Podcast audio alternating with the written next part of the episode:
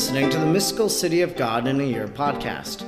I'm Father Edward Looney, and throughout the year I'm reading and reflecting on the four volumes, over 2,500 pages, of The Mystical City of God by Venerable Maria of Agreda.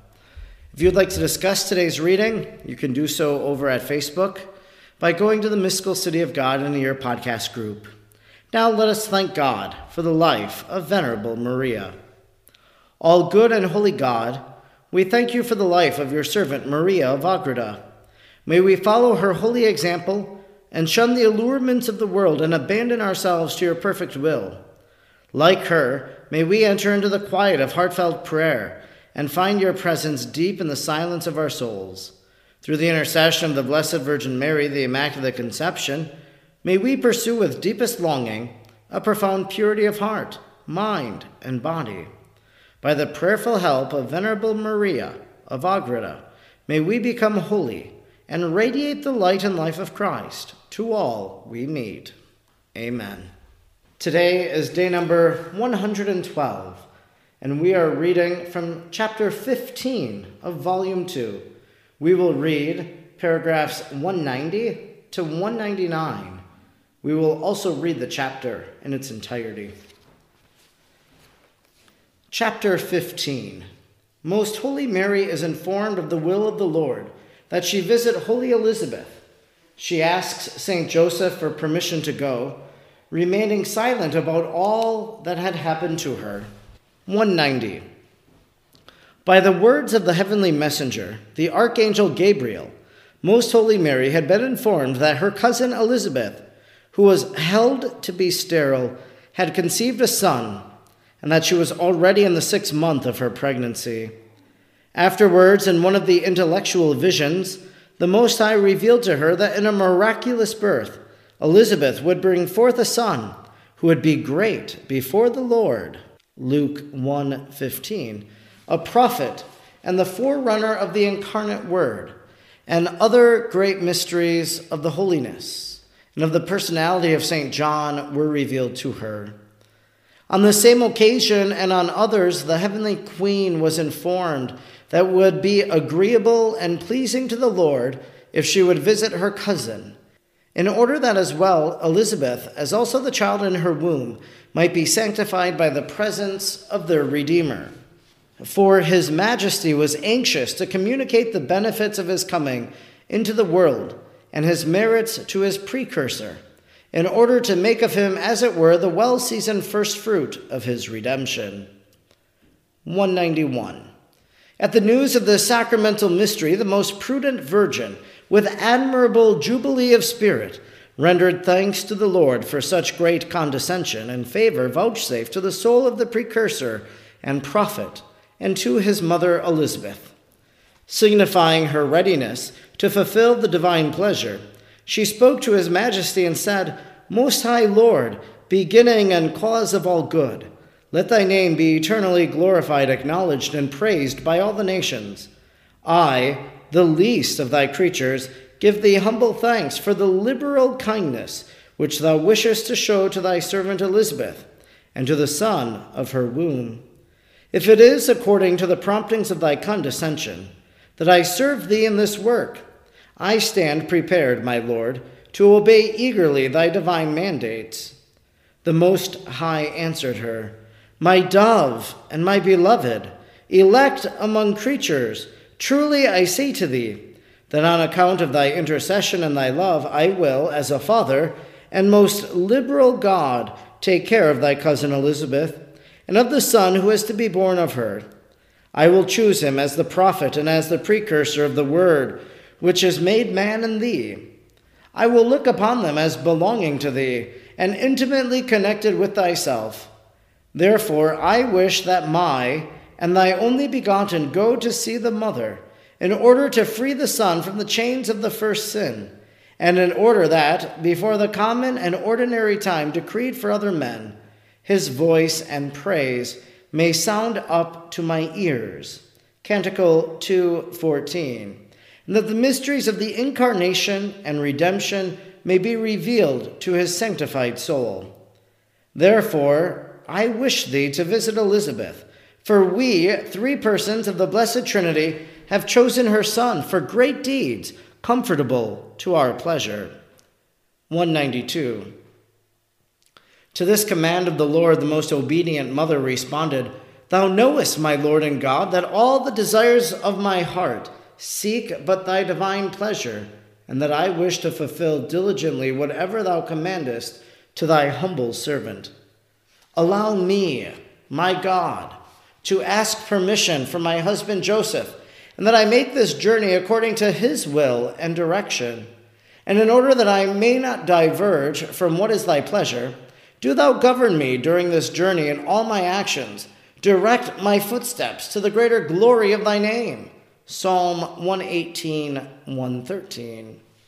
Accept therefore the sacrifice which I bring in going out in public and in leaving my cherished retirement I wish to offer more than my desires, God and King of my soul. I hope to be made able to suffer all that will conduce to thy greater service and pleasure purely for thy love, so that the longings of my soul may not remain entirely unfulfilled. 193. When our great queen came out of this vision, she called upon the thousand angels of her guard, who appeared to her in bodily forms, and told them of the command of the Most High she asked them to assist her with careful solicitude in this journey, to teach her how to fulfill all the commands according to the greatest pleasure of the Lord, to defend her and guard her from dangers, so that she might conduct herself in all things during that journey in the most perfect manner. The holy princes, with wonderful devotion, offered to obey and serve her. In the same manner, the mistress of all prudence and humility was wont to accept also other occasions.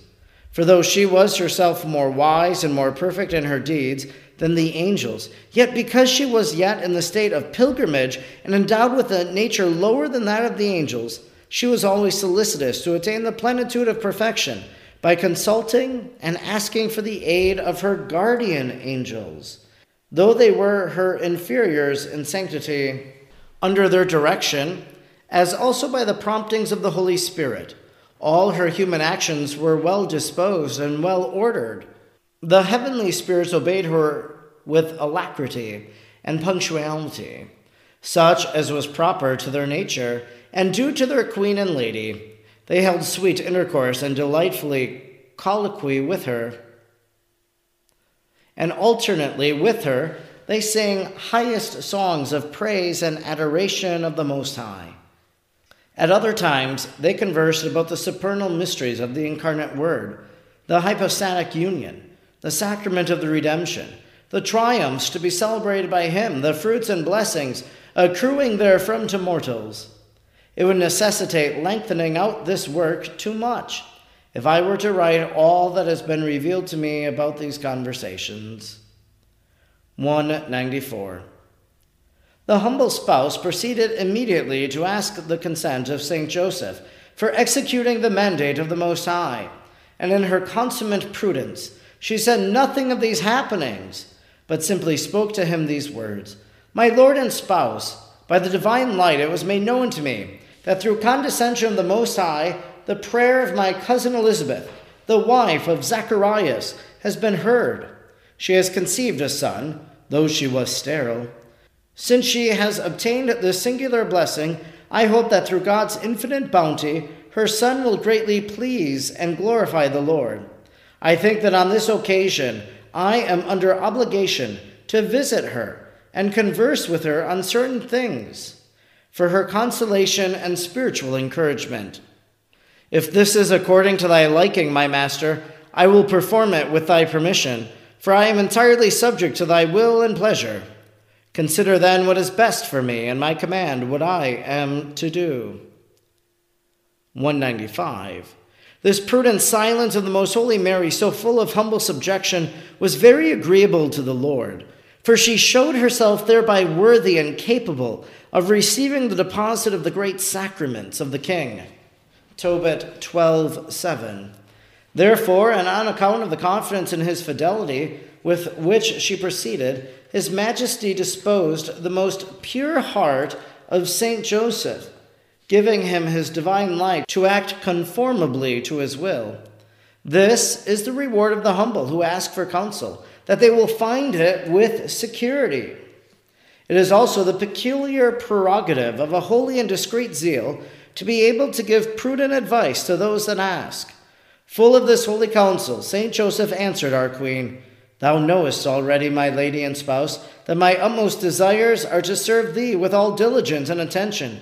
For I am bound to have this confidence in thy great virtue, that thou wilt not incline toward anything which is not according to the greater pleasure and the glory of the Most High. And this is my belief also in regard to this journey. Lest thy making this journey alone and without the company of thy husband cause surprise, I will gladly go with thee, and attend to thy wants on the way. Do thou appoint the day on which we shall depart together. 196.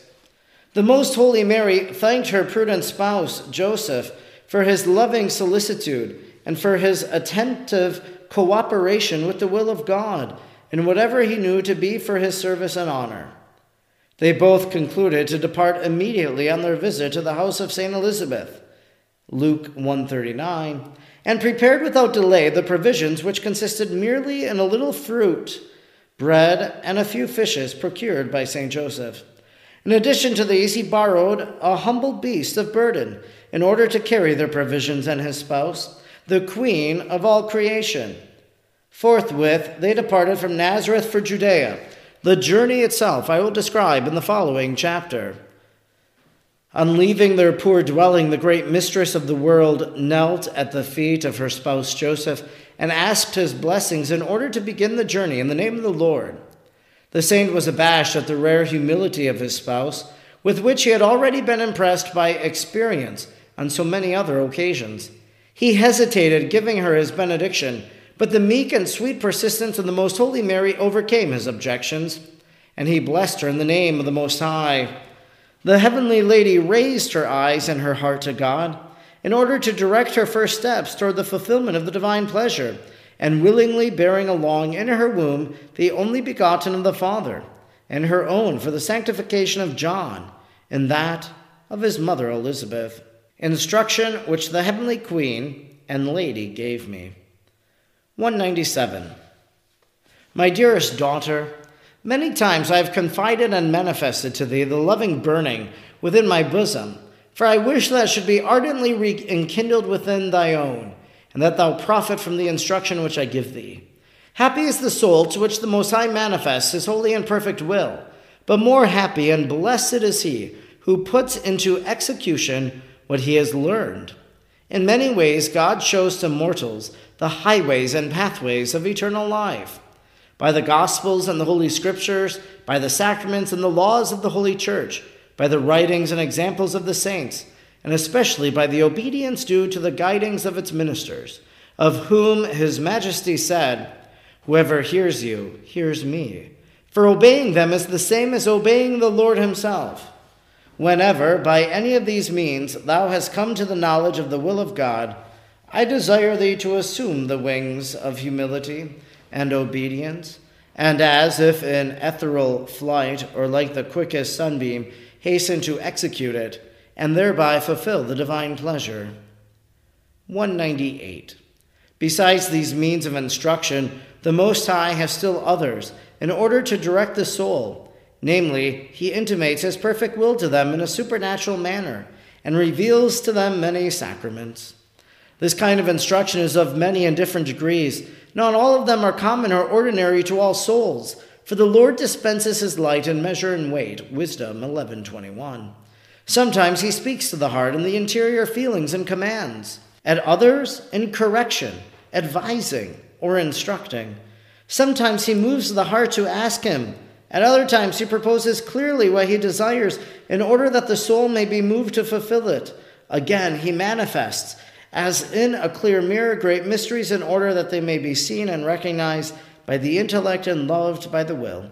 By this great and infinite good is always sweet and commanding powerful in giving the necessary help for obedience, just as in his commands, quick in disposing circumstances so that he can be obeyed, notwithstanding all the impediments which hinder the fulfillment of his most holy will. 199. In receiving this divine light, my daughter, I wish to see thee very attentive and very quick and diligent in following it up indeed. In order to hear this most delicate and spiritual voice of the Lord, it is necessary that the faculties of the soul be purged from earthly grossness, and that the creature live entirely according to the Spirit. For the animal man does not perceive the elevated things of the divinity. 1 Corinthians 2:14. Be attentive then to his secrets. Isaiah 24:16 and forget all that is of the outside. Listen, my daughter, and incline thy ear. Free thyself from all visible things. Psalm 44 11. And in order that thou mayest be diligent, cultivate love, for love is a fire which does not have its effect until the material is prepared. Therefore, let thy heart always be disposed and prepared. Whatever the Most High bids thee or communicates to thee, anything for the welfare of souls, or especially for their eternal salvation, Devote thyself to it entirely, for they are bought at the inestimable price of the blood of the Lamb and of the divine love. Do not allow thyself to be hindered in this matter by thy own lowliness and bashfulness, but overcome the fear which restrains thee. For if thou thyself art of small value and usefulness, the Most High is rich. 1 Peter 1:18. Powerful, great, and by himself performs all things. Romans 10:12. Thy promptness and affection will not go without its reward, although I wish thee rather to be moved entirely by the pleasure of the Lord. This concludes our reading today for day number 112. We've just read from chapter 15 of volume 2. We read paragraphs 190 to 199. Personally, I love the progression of our readings that as we continue to read day after day, we are being exposed to the rosary mysteries. We just reflected, of course, on the Annunciation in the past several days. And now here we are, and Mary is going to begin her journey to visit her cousin Elizabeth. And so we hear how these events unfold, how she goes to Joseph, how she asks for that permission, how Joseph says, I will accompany you. I think it's powerful because as we have these reflections on the life of Jesus and Mary, well, they enrich our own prayer and our own meditation. Because the next time you pray the Feast of the Visitation, maybe you'll be drawn to think about St. Joseph. And we're going to hear more about St. Joseph and the Visitation here in the upcoming days as well. It enriches our prayer as we read the mystical city of God. Mary was told by God that she should go and visit her cousin Elizabeth. This came through the message of the angel. She tells the Lord, I will do what it is that you ask. But as a wife, she goes to her husband and says, Can I do this?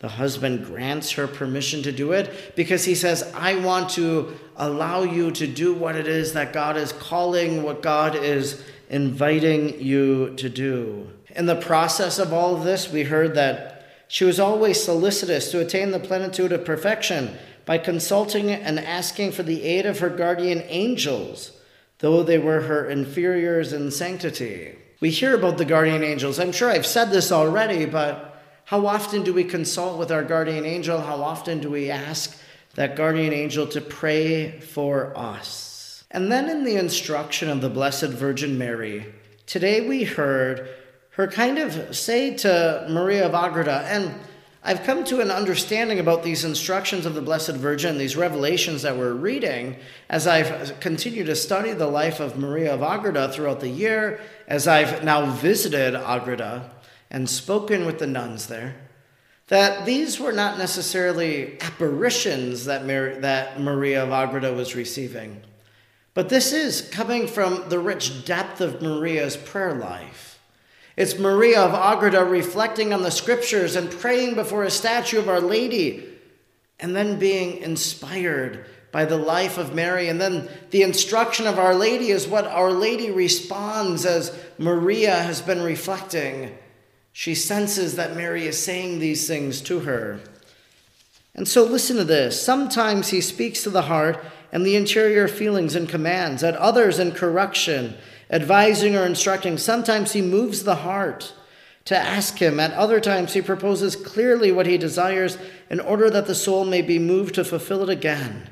And he manifests in a clear mirror great mysteries in order that they may be seen and recognized by the intellect and loved by the will.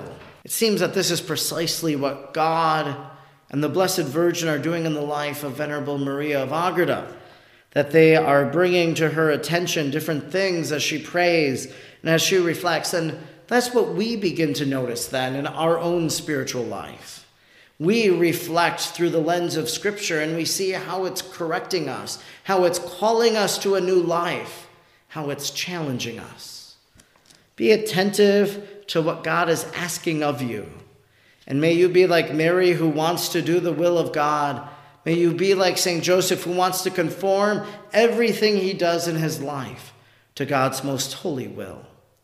I'm Father Edward Looney, and throughout the year I'm reading and reflecting on the four volumes of the Mystical City of God. I'm grateful you joined me today, and I hope you'll join me again tomorrow. Until then, may God bless you and Mary pray for you.